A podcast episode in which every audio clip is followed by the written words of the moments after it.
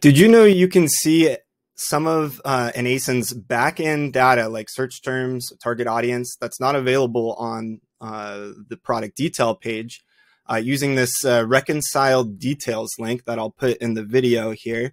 My name's Jason with My Amazon Guy, and what you're going to do is just put in this little link that will be available uh, in the video and put in the ASIN, uh, any ASIN you want that's available on Amazon, put that in there and press enter at the end and you'll get this matrix looking thing here.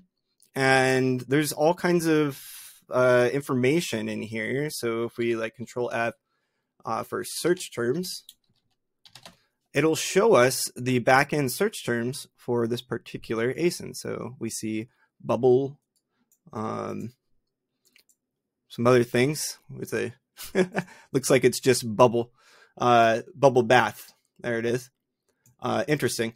Uh, so uh, other things you can put in here, target audience, is the product expirable, expiration type, stuff that's not um, usually in the customer facing um, uh, product detail page.